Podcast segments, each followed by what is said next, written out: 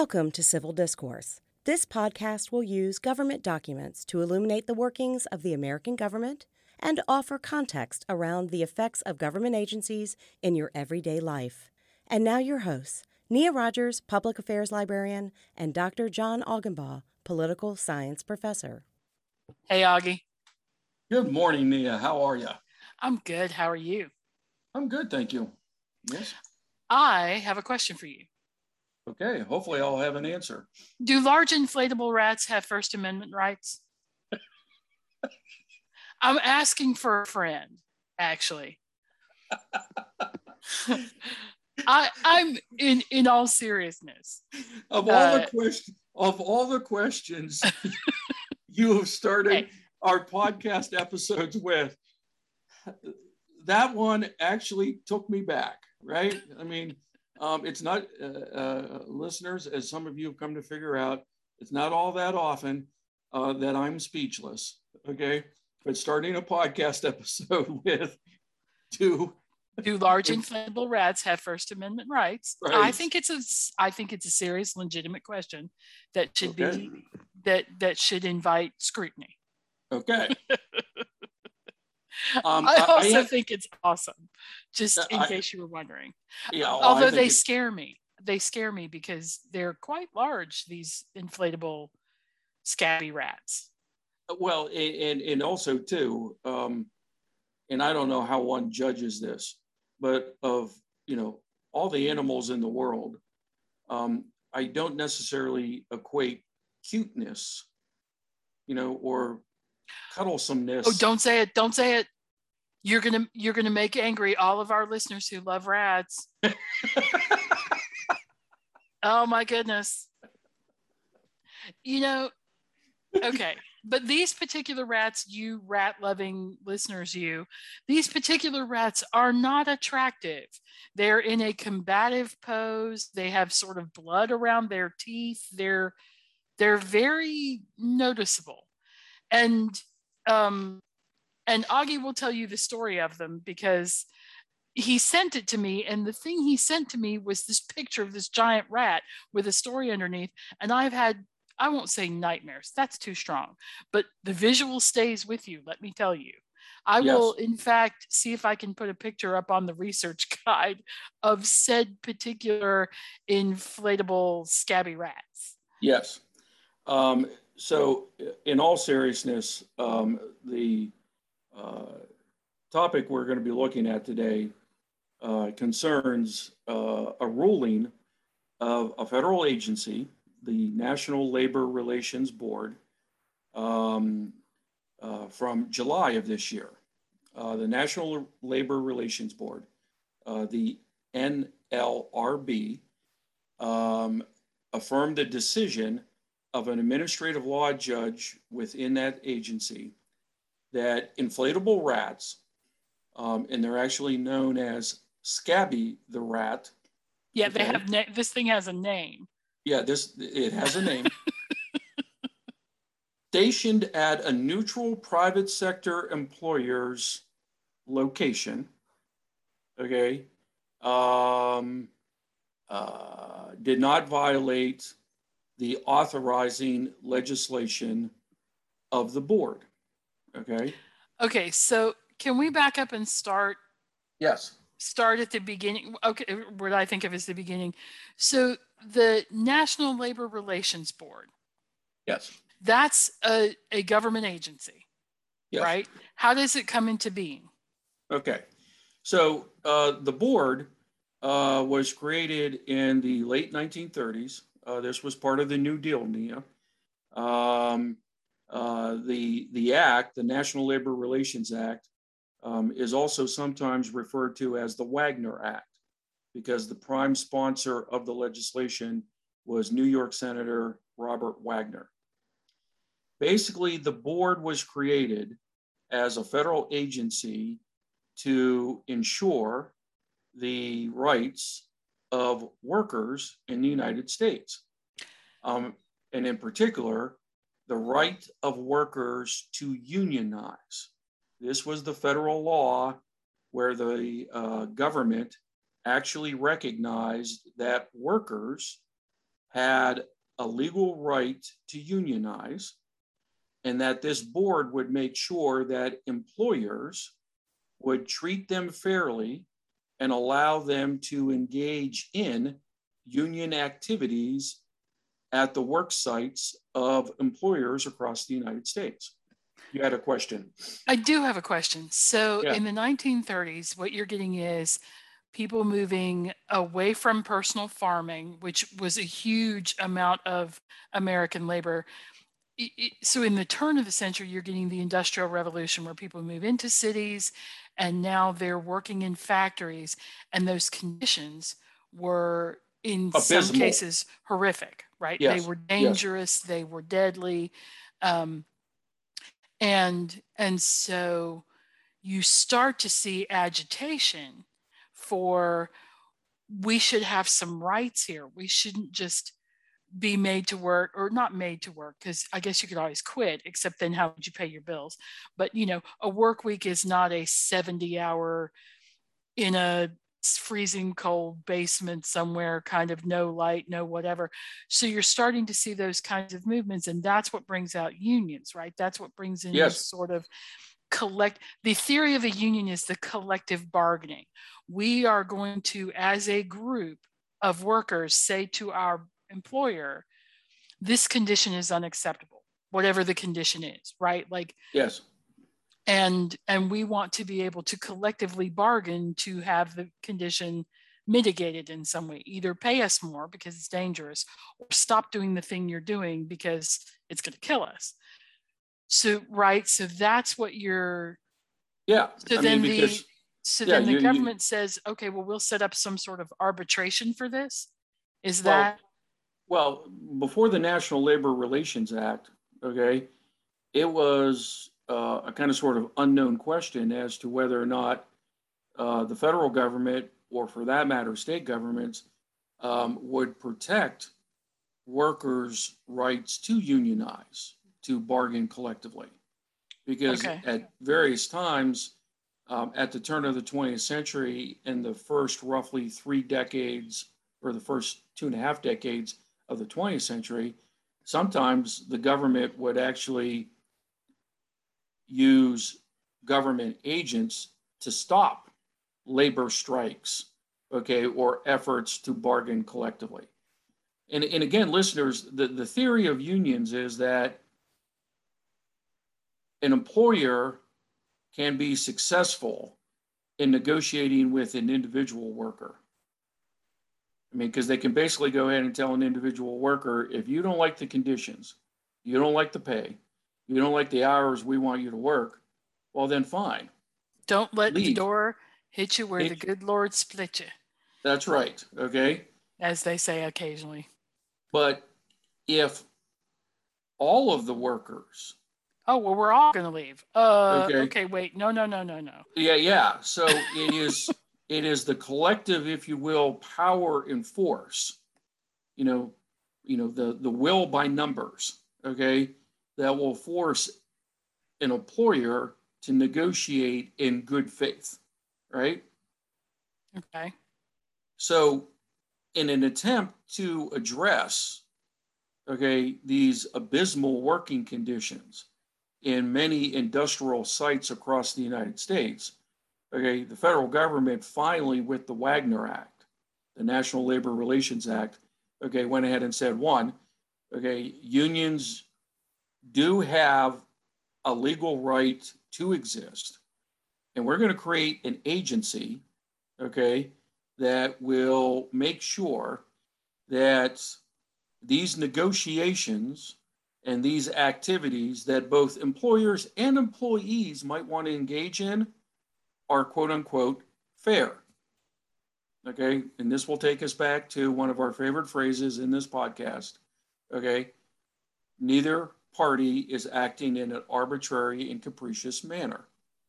Okay, now almost immediately the law and the board were challenged as being unconstitutional. well Okay. i can't imagine that in a, a society based in capitalism that the rights This- of the workers is going to be high in the priority of business to support. Well, like that's I mean, just for- not like rich rich dudes are going to say no, no, no, no, no. Yeah, I mean, and, and, and- and also, you know, think about it in terms of capitalism. You know, we have a U.S. Constitution that has, if you will, enshrined as an important civil liberty property. Right.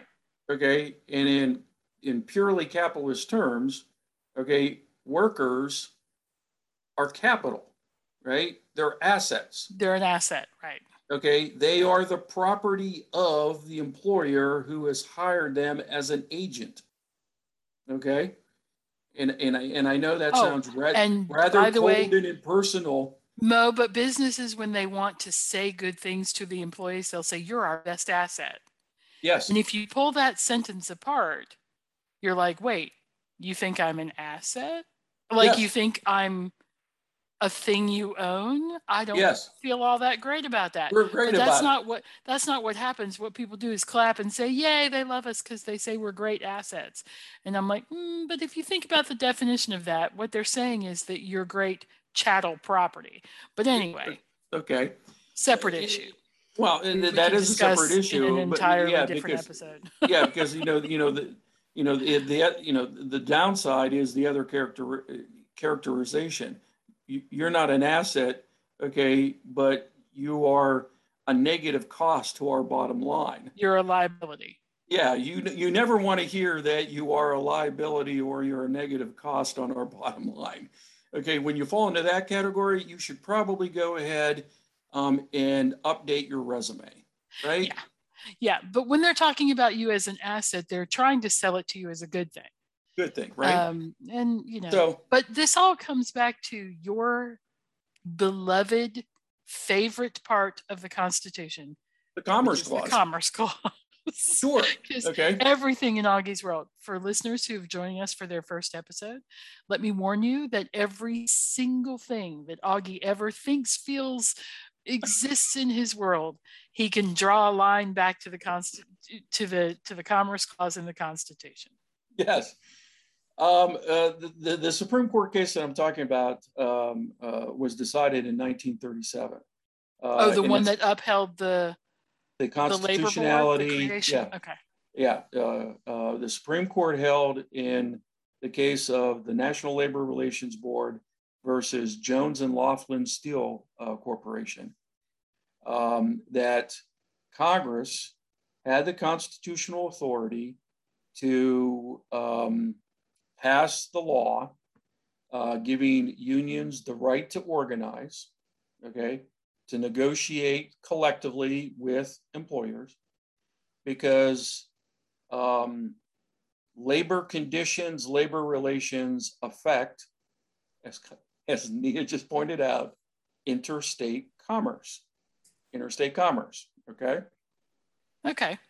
So So, so act gets act gets created. Steel companies like no no no no no. This is not constitutional. Goes to the Supremes and the Supremes say turns out it is constitutional because y'all are selling stuff. If you were just a charity, it wouldn't be constitutional. Sorry, you want to make money. That's commerce. Go away. and, So and, and, and, and by the way, Nia, and, and this is uh, a slight digression, uh, um, an historical aside, if you will. This is the case, okay, that many constitutional law scholars point to as the Supreme Court um, changing its mind about the constitutionality of many New Deal programs. Because it was in this case that Justice Owen Roberts voted with the majority um, and basically continued to do so for the rest of his time on the court, upholding the federal government's regulations of national economic conditions. Okay, okay. this is the this is the case that before, has, hadn't there been some contention between Roosevelt and the Supremes about yeah a narrow the. Of, constitutionality yeah. of the New Deal and yeah, various um, programs within the New Deal and all New that deal. stuff? That's right. Um, prior to this case, um, a narrow majority of the Supreme Court and Justice Owen Roberts would occasionally vote with four other justices and declare that New Deal programs um, exceeded Congress's Commerce Clause authority. Okay.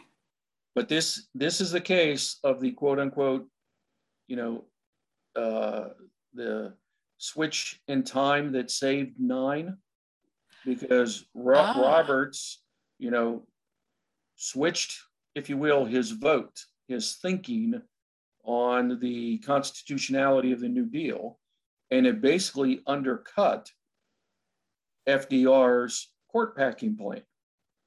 Okay? Because you can't go ahead and claim that the Supreme Court is um, um, uh, biased against you if they if, if they they start your, upholding yep. yeah if they start upholding the programs that you are advocating for right okay, okay. Quit giving me so, what I want because you're giving me what I want and I want to pack the court. No, that's not how no. this is going to work. Yeah, right. Okay. You know, any desire you might have to get, you know, rid of old uh, just uh, federal judges uh, who have antiquated notions about the nation's economy and the U.S. Constitution. Well, you know, they seem to be coming along, right? You know, they've kind of sort of, you know, adjusted their thinking. But anyways, so, so I want to get to. Oh, sorry.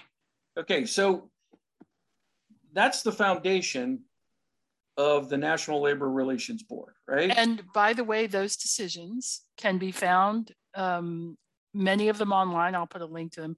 But the older decisions from the 30s, 40s, 50s are in print in the government documents system. Um, yes. They may not be your local library, but they can be gotten for you if you're interested in seeing. And and the the labor board settles all kinds of disputes, right? It's not just uh, Scabby the rat, which you're going to talk to, to us about in a few minutes, but they they settle all, a, a lot of disputes about dangerous conditions, about what constitutes that in a in a particular situation right? Or whether an employer has has been disregarding people's safety and all that they they are part of that system that makes those decisions. Yeah so the overall purpose of this particular podcast episode listeners is that nia wanted nia and i wanted to go ahead and explore the power and authority of a federal agency the National Labor Relations Board, that many Americans probably don't know exist. Okay. But their rulings, okay, control so much of the interaction between workers and employers.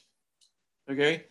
You know, many of us have a tendency to think, well, until a case gets to the Supreme Court, nothing that the government does is final, right? But that's not the case. And the National Labor Relations Board, okay, is a really good example of how so much of what bureaucratic agencies do can have a huge impact on, you know, you know, things like worker relationships with employers. In the case that we're talking about here, uh, the National Labor Relations Board decision in the Scabby the Rat case. Actually, the official name of the case, okay? Um, the official name, and it's long winded, okay? Um, International Union of Operating Engineers, local union number 150.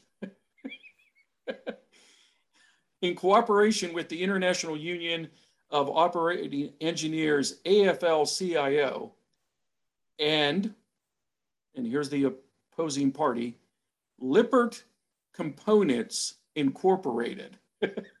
we will give you a link, okay, to the uh, PDF decision handed down by the National Labor Relations Board. So I'm going to briefly discuss the case facts, Nia, and then we're going to talk about Scabby the Rat, okay? Okay.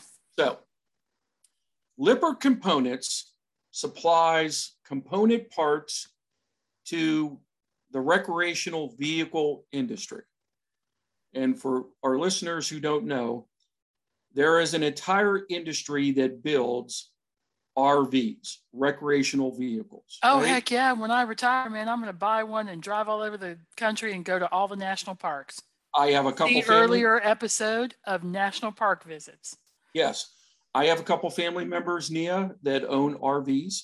Okay, uh, before the pandemic, um, uh, every summer they would take, you know, their vacation, okay, from work, and they would spend two to three weeks just driving their RVs, okay, to various parks, as Nia just mentioned. See our previous episode about national parks. Of course, my favorite story about RVs is that we actually have a U.S. Supreme Court justice who Yes, likes. we do. You- you're Clarence out Thomas. RVing, you might. It's right. You might see Yes. Justice Thomas parked next to you in the national park.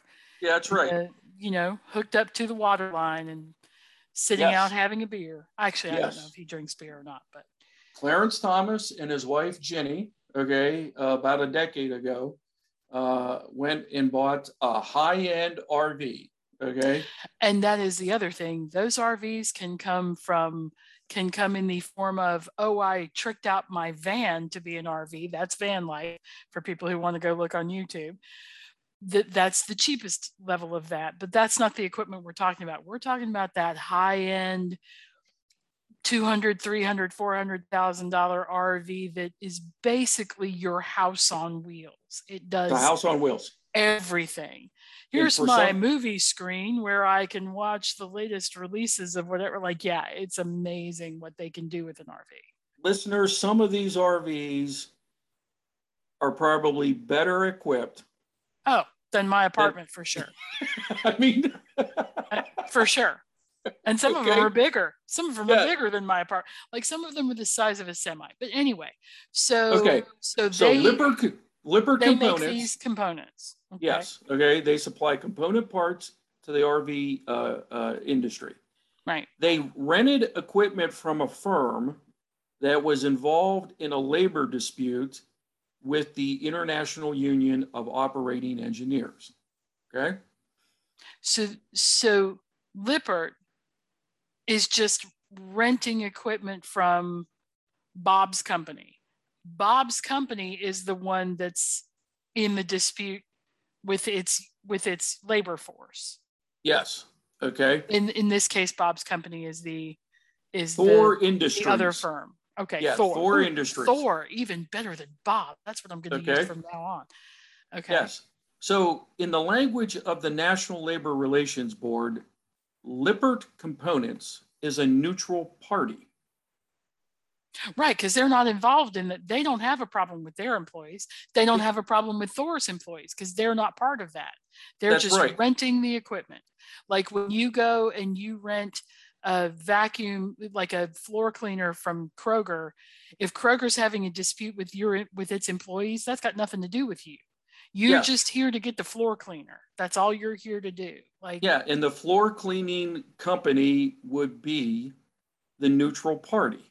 right. But, but one of the tactics that unions will use to put pressure on the employer that they do have a dispute with is to petition, okay, lobby, okay, um, Yell at.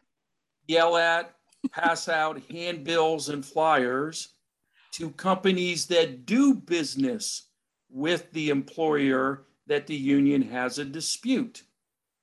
And that's what happened here.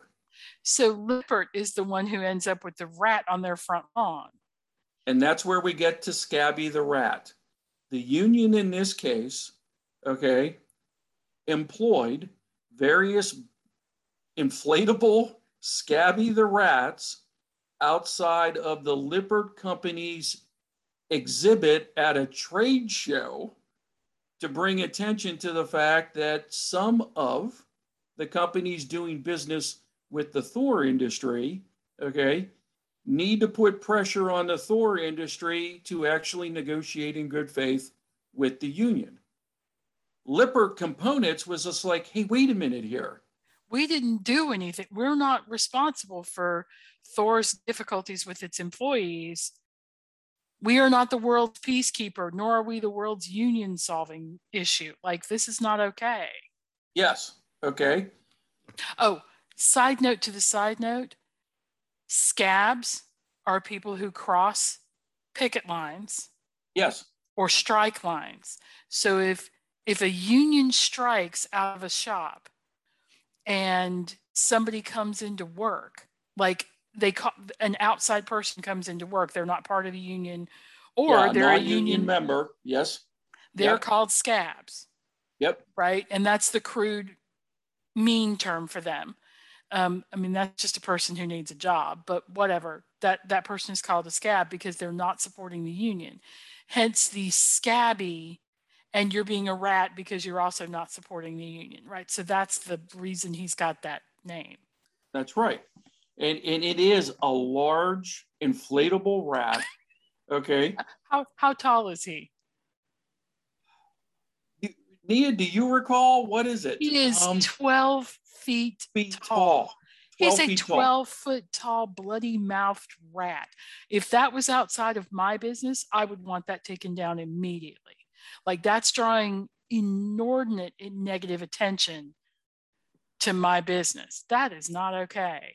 Yes, and and a reasonable person would draw the inference that the union has issues with the neutral party. Exactly. Right. That the neutral party has done something bad. Yes, right? Right. That's what I would think. If I drove by a 12 foot tall rat in front of your in front of your house, I would think, oh, that guy has really pissed somebody off in his family. Yes. Right? Like that's I mean Yes. No, but so what you have here is the classic constitutional rights conflict, right? On one hand, the union argues we have First Amendment rights to peaceably assemble, right? To protest, right. okay? Whereas Lippert Components argues, hey, we have a constitutional right to use our property, to engage in our business, okay, without, okay, this negative attention, without this harassment, Right. right? Now, not surprisingly, the Supreme Court, in a case in 1989, okay, the uh, Florida Gulf, Ca- Gulf Coast Building and Construction Trades Council case, drew an, a distinction between active union protests, okay, versus merely handing out handbills, okay, and other protected expressive speech, right?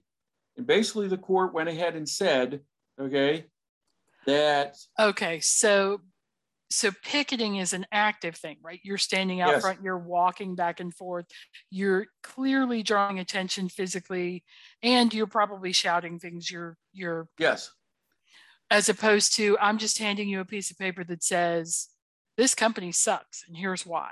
yeah, they do business with another business, okay, who treats their workers poorly, Okay. right?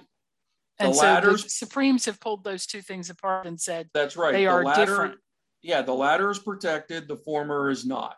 because okay? the former is harassment. That's right. Okay.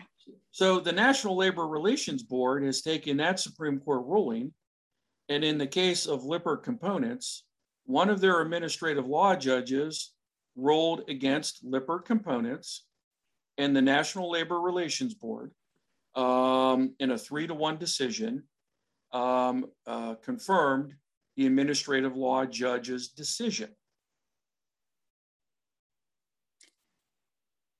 Saying it's okay for you to put up a rat in front of these people because it's passive. It is passive. That's right. It's just Okay. standing there being creepy. Yes, it's that's right. Okay. Yeah. I mean, I find it creepy. Some people might find it adorable, but I find it creepy. but you, okay. you you emphasized the correct adjective. It's passive, right? Right. It's just standing You're- there. Yeah, it is just standing there. you you know if it were standing there but it had a microphone inside and they had recorded messages that were that were you know these people are scum and blah blah blah blah that might change that. That might change that decision.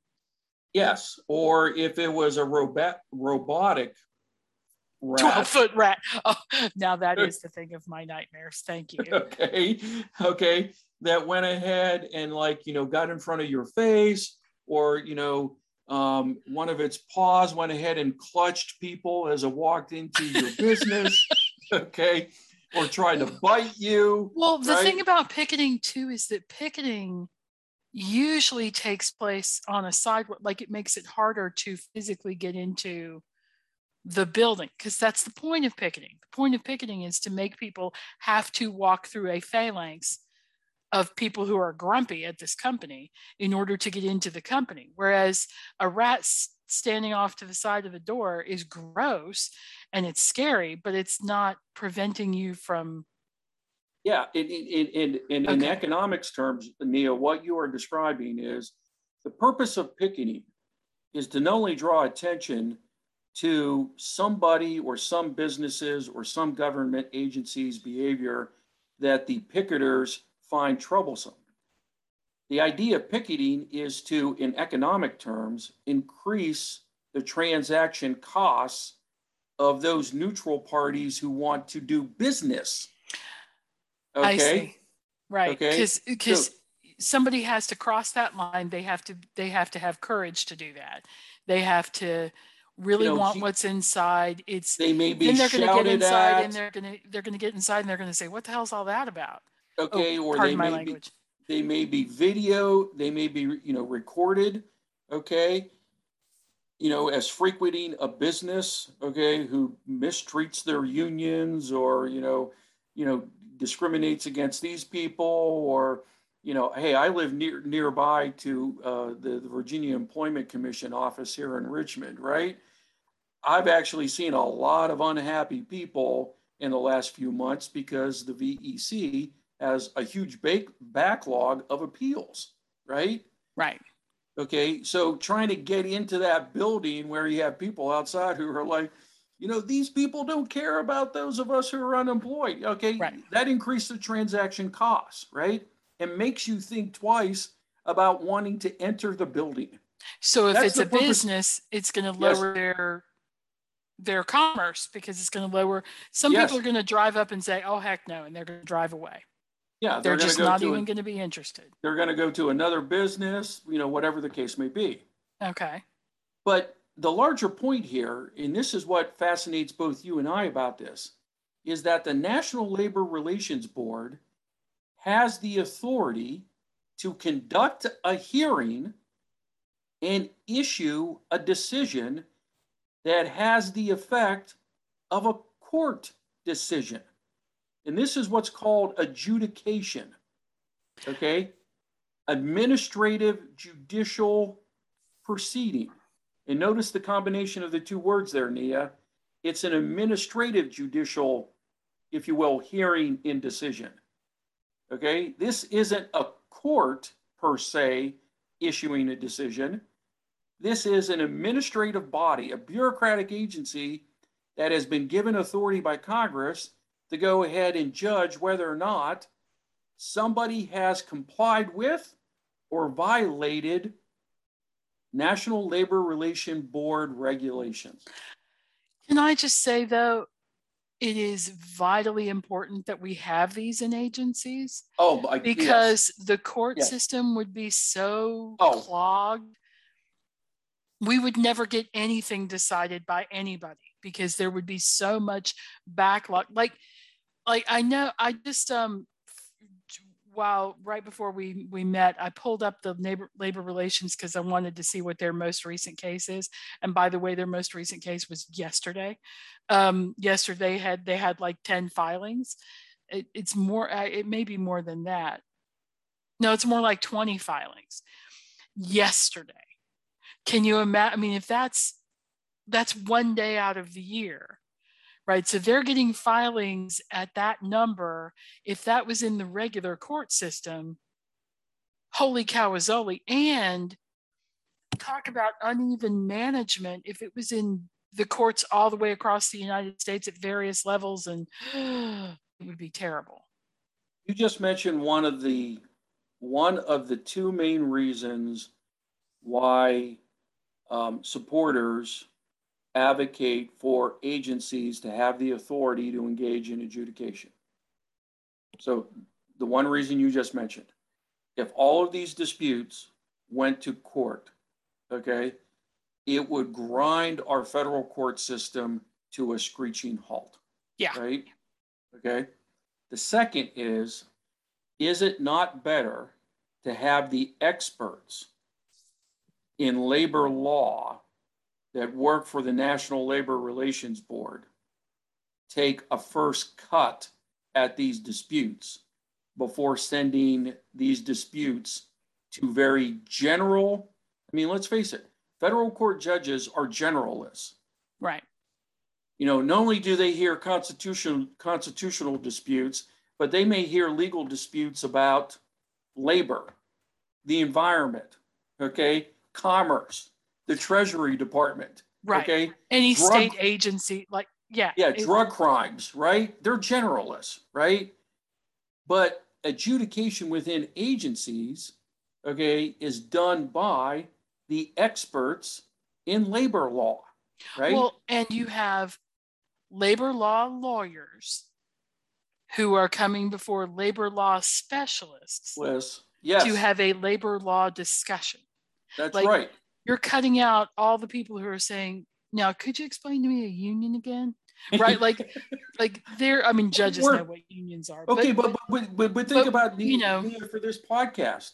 Okay. We actually spent a couple minutes explaining the concept of a neutral party as it relates to the National Labor Relations Act. Which you would never have to do in that situation because they all know what that is. Yeah, they all know it, right? Right. So the okay. first thing you'd say is, Your Honor, we're a neutral party. That's the first yeah. thing you'd say. And everybody, or even if you're not, even if you're just talking to the board, you would say, Ladies and gentlemen, we're a neutral party.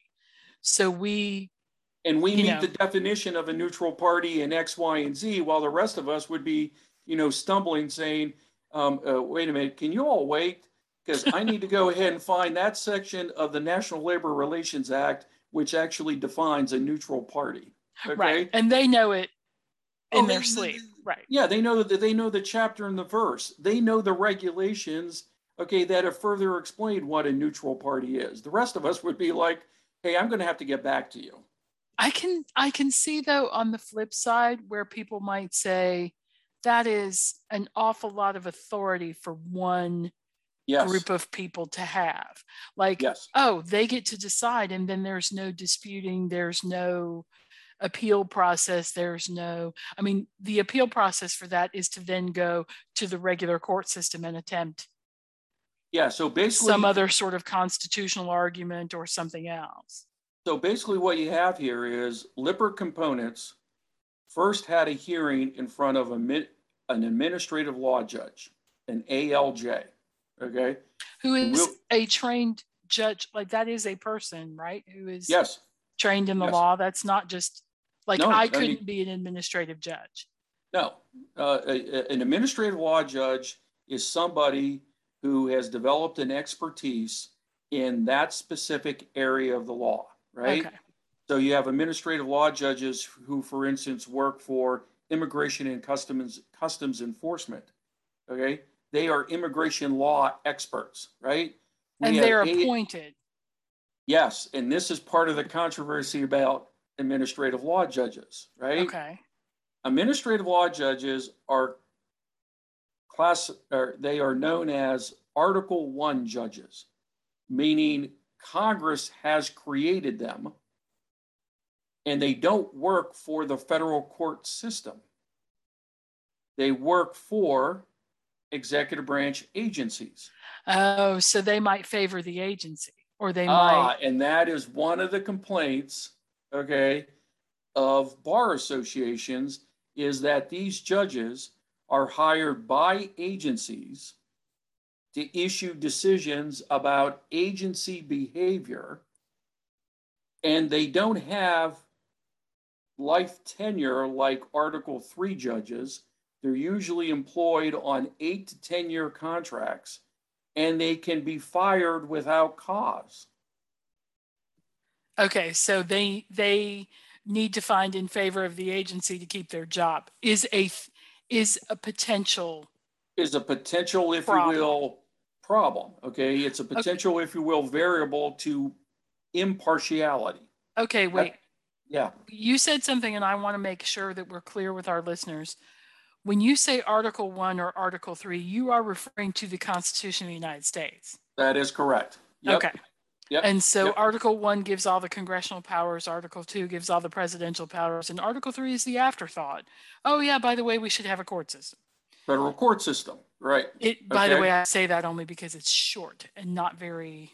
Yeah, she says that, uh, listener, sarcastically, because yeah. again, in previous podcast episodes, we have both remarked that when you compare Article 3 to Articles 1 and 2, um, it really did look like the const- uh, the delegates at the Constitutional Convention were just like, yeah, we should probably have an independent judiciary, but we've spent a lot of time here in Philadelphia.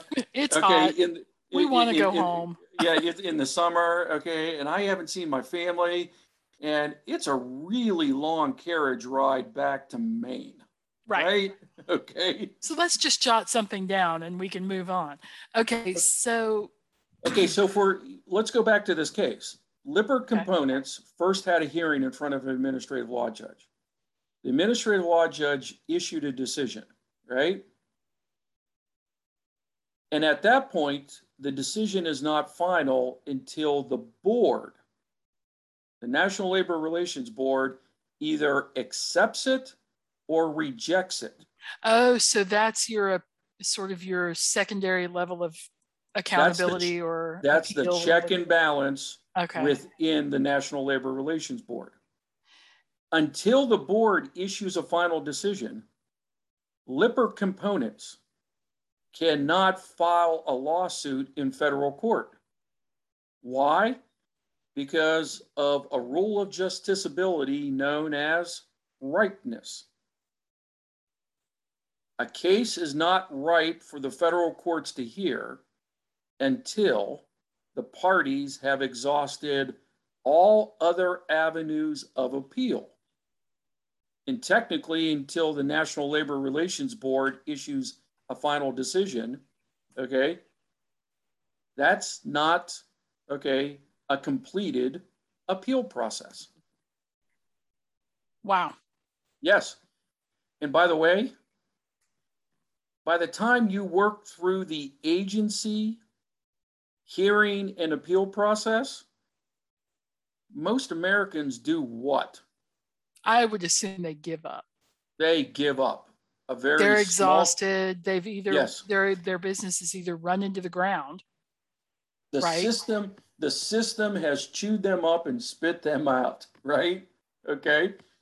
Um, but again, the downside, let, let's just say, for instance, Nia, Lippert Components, okay, doesn't want to go through the hearing in front of an administrative law judge. Then we're back to the concern you you referenced a few moments ago. Everybody that gets an adverse, if you will, decision from a federal government administrative agency would just go would just run to court. Okay. Right. All this would do would delay it. Yes. And then you would have executive branch agencies basically spending all of their time not actually implementing laws, but defending themselves where, Nia? In the various court systems. That's right, the, in the federal courts. So now you would have both, okay, an executive branch, but also a judicial branch problem, right? Because the executive branch would not be implementing law, and the judicial branch would be like, oh, good Lord, we got yet another National Labor Relations Board case. Okay. So the National Labor Relations National Labor Relations Board's members are appointed presidential appointees, or are they? The NLRB's uh, board members, okay, um, are appointed on staggered terms. So no one president theoretically can appoint all the members to the National Labor Relations Board. They are considered an independent regulatory commission. So when the National Labor Relations Board was created, okay, the thought was we need to remove politics from what the board does. Because if unions thought that board members were only appointed by, okay, business friendly presidents, then they would have no faith in the board. Right. And businesses, okay, would have no faith in the board if, you know, union friendly presidents appointed members to the board. Okay. Okay. So they're staggered for that reason, so that Yeah, you always have a mixture. for that reason. That's you, right. have, you always have a mixture. Yes. Although it, it, some presidents choose not to put people on the national labor board, like they choose not to put them, and not just for um, this agency, but also for other agencies that have a similar system. Sometimes they won't appoint board members because they don't believe in the agency, or they want to weaken the agency, or they want to weaken the Oh, yeah. I mean, hey, the system, um, right? Like, uh, uh, uh, President Trump um, uh, avoided putting members on certain boards because most of most independent agencies cannot meet and issue final decisions if they don't have a quorum. right, which would be three out of five. That's right. So if the positions Yep. are open and you don't fill Yep. them, they can't meet and they can't Yep. and they can't solve things. So I noticed one of the things that was filed yesterday. One of the uh, the um, allegation. There's always a list. Uh, I will put a link to the to the case listing so that you can just, if you're curious, go look. But it basically tell you tells you who the company who's who's putting the the dispute in, and then it puts in the allegation. And the allegations are things like bad faith negotiating or communicating threats, right? Like it's it's that kind of thing that they are trying to settle. Did did this company say they were going to work with the union and then walk away from the table? Like Or 'Cause you vice don't- versa. you don't get to do that. You know, or- if you or- say or- you're going to negotiate in good faith, then you have to actually do it. Well, and also vice, vice versa. Employers Right. can file claims with the National Labor Relations Board accusing unions of engaging in behavior that is prohibited by the law, right? Prohibited by the law, okay? Uh, which is what, you know, Lippert Components did, right? Lippert Components went ahead and said, hey, wait a minute here.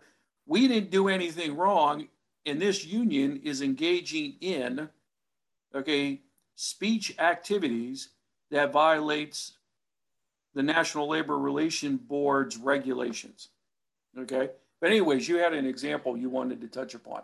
Well, I just wanted to to read off and by the way, I'm I'm not suggesting that any of these companies are acting in bad faith or good faith. I don't know. And uh, these are all the initial filings. But I just wanted to read off um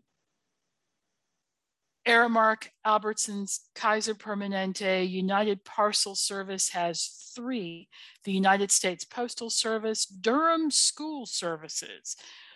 Like they, it's not GT Technologies, United States Postal Service again, um, Frontier Communications. All of these, uh, Teamsters, Teamsters Local, all of these, it doesn't matter whether the firm is private or public. It doesn't matter whether it's a government agency or not a government. Like all of those labor disputes are filed with this particular group. Sure. So that's why you get hundreds and hundreds and hundreds of filings in a month. Is and um, it's not always something huge like uh, or no, that's not the way I want to say it. The the issue that Amazon has had with unions and union busting or or not telling people that they're allowed to unionize. Um, each one of those cases in each one of those Amazon warehouses would come up separately. Like it doesn't yes. come up as a yes. all of the employees of you know the United States Postal Service are are bringing up this dispute. It's the United States Postal Service in Hopkinsville, Kentucky, is this particular one that I'm looking yes. at. Yeah. Right. Like, and they're assigned regions. There's regions for the labor board. So like the judges don't or it's not one set of judges it's judges in the region in ohio and the region in georgia and the region in illinois and the region in virginia because they're trying to settle it as locally as they can, it sounds like. Well, I mean, even before a judge gets involved, you might have a staffer for the National Labor Relations Board that will take a look at the claim and then make a recommendation as to how the board can best address the dispute without there being a National Labor Relation Board hearing hearings are costly. And right. Nia, you and I have talked about this. Whether we talk about a court case in a federal court system, a state court system, but even cases, okay, for agencies that have the authority of conducting adjudication, hearings are expensive. Okay. So you're going to have staffers who are going to read these complaints and make a recommendation to board attorneys, okay, and higher ups, hey, this might be the best way to arbitrate this dispute without a hearing. Because once it goes into the hearing system, okay, then things tend to get adversarial, okay? You're talking about employers in unions who all of a sudden have to drop everything for the hearing, okay? You know, administrative hearings are not as, how can I put it, rigorous as federal court hearings, but they have to follow a process, Nia, that's actually laid out in a law that we've discussed previously on this podcast, the Administrative Procedures Act of 1946. Okay? An agency just doesn't go ahead and say, yeah, we really don't like the United States Postal Service, so yeah, Postal Service, you violated one of our regulations. No, they got to follow a hearing process. Oh, and side note, I will I can tell you that looking at the process for this board, there's the charge. Then, then, then it goes either to it goes to an investigation, which can either lead to a withdrawal or to an injunction. And then after that, there's the complaint and the answer, which can lead to an injunction, or it can lead to a hearing and decision. And then beyond that, there's dismissal or remedial order or other disposition. Like seriously, these are the processes, and then the court enforcement and review at the end. So yes. that's where that's why it's exhausting because it takes and the hope is when Congress gave executive branch agencies, by and large, starting with the New Deal, adjudication authority, the hope was, okay, again, you're talking about competing interests, Nia, right? The balancing of competing interests. The hope from Congress was, on one hand, we don't want to go ahead and burden the federal court system.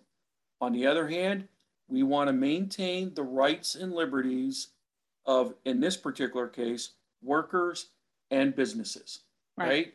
So, how do we, and again, you know, there's a reason why some metaphors, okay, exist. But you want to talk about threading, okay, a really, really tiny needle, okay? Good luck with that. Okay, good luck with that. Um, and, and, by the way, um, for listeners who might be students at VCU, if you found this and you know this discussion interesting or something you want to delve into uh, into even more, okay, gratuitous self plug. Okay, take my administrative law class that I offer every spring. Um, it's called administrative law because we talk about this, right? And if you're at another institution, there's probably a class like that Yes. Okay.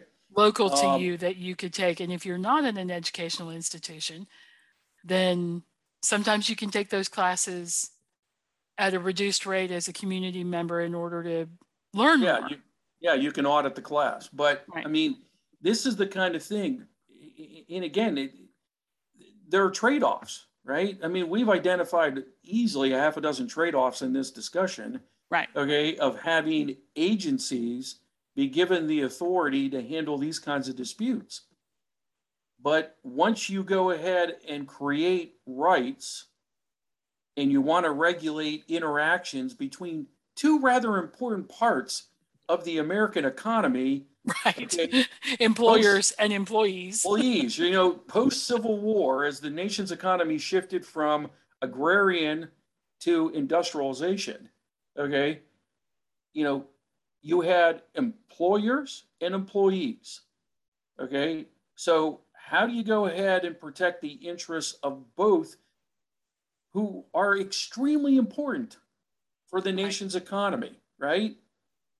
Extremely important. And it, it, it really, I mean, post World War II, I mean, the United States rise, okay, as a world power wasn't just that we had a whole bunch of nukes, right?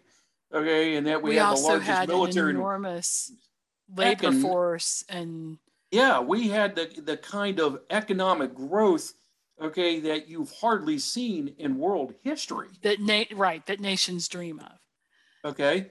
Um, so how do you go ahead and make sure that these two important elements of that kind of economic growth, okay, are getting along, right? They value one another, their rights and interests are protected and promoted. Right. Yeah. And and I'm just to wrap us up, I want to ask one last question. Do you think that sometimes the, these disputes are filed to push the negotiations Yes. Yes. Yeah. to get yeah. to get one side or the other to come back to the table and have a, Yeah. There a more literature. reasoned discussion? Because it says in each one of these parts of this process that you can withdraw. Like at Yes. any point, you can withdraw and say, you know what, never mind, we've settled it Yes. on our There- own. Yeah, there is liter- there is a literature within administrative law um, that does talk about how um, filing a claim with a regulatory agency that has an adjudication power or authority is seen as a negotiating tactic to force at least one of the parties in a dispute to actually take the dispute seriously, right? Okay, Right. you know, um, because you know they don't want to go to a hearing, right? They don't want a final ruling from the board. Oh, you want to avoid that? Okay, so let's sit down and talk about this, right? You know, where where is the consensus or middle ground here? All right. But oftentimes it takes the filing of a complaint to kind of sort of hey, we're serious. This is important to us. So are you going to sit down and actually like talk to us? Yeah. Okay. It just seemed like when when you look at the giant box that goes along the side of the flow chart that says you can withdraw at any time. And and you read along to it and it, and it says, you know, parties have come to an agreement and all that other kind of stuff. I was thinking, "Oh, that's the labor board's way of saying you don't have to keep this going if you can manage to arbitrate it among yourselves." Yes. Yes. So if Lippert had just walked out and said to the protesters, could y'all just take the rat down? Like, we will do our best to pressure Thor Industries to come to the table and talk to you. But the rat is grossing out at least one of our employ, uh, uh, one of our, you know, uh, um, well, you users, when- or like, you know, or whatever. Then they could conceivably have worked that out yeah. among themselves. It's when the person gets recalcitrant, you walk out and you say, Hey, would you consider taking down your 12 foot rat because it's scaring everybody? And they say, No. Then then you're like, All right, I'm okay. I'll file something to make you take it down. And it turns out they did they were not able to do that Yes. because it is within their right to put up the 12 foot rat, which is just gross. But um but okay, so So they do have the and and probably I would assume that once you get into a hearing situation, it's because all of that has failed. Yeah, it's failed. Yes. Yep. Yeah. Yep. Well, this is interesting. It's interesting to me, and maybe we'll explore other agencies that do this and the kinds of disputes that they settle. Because um, I find well, it fascinating that there's a whole entire agency that's point is to settle labor dispute. Or, or about how about this? Uh, another form of adjudication, and you and I have talked about this uh, off recording. Um, how about those uh, agencies that uh, use administrative hearings for the granting of licenses, right? So, you know, what might what might be a really good follow-up episode, Nia, is for us to explore, for instance, the FCC, ah, right? the Federal Communications Commission, right? Right. Uh, which has the uh, legal authority to decide who can own and operate radio and television stations in the United States. Okay, well, let's do it then. All right, sounds good. Cool. Great Thank you so much, Augie. I appreciate it. Thank you, it. Yep.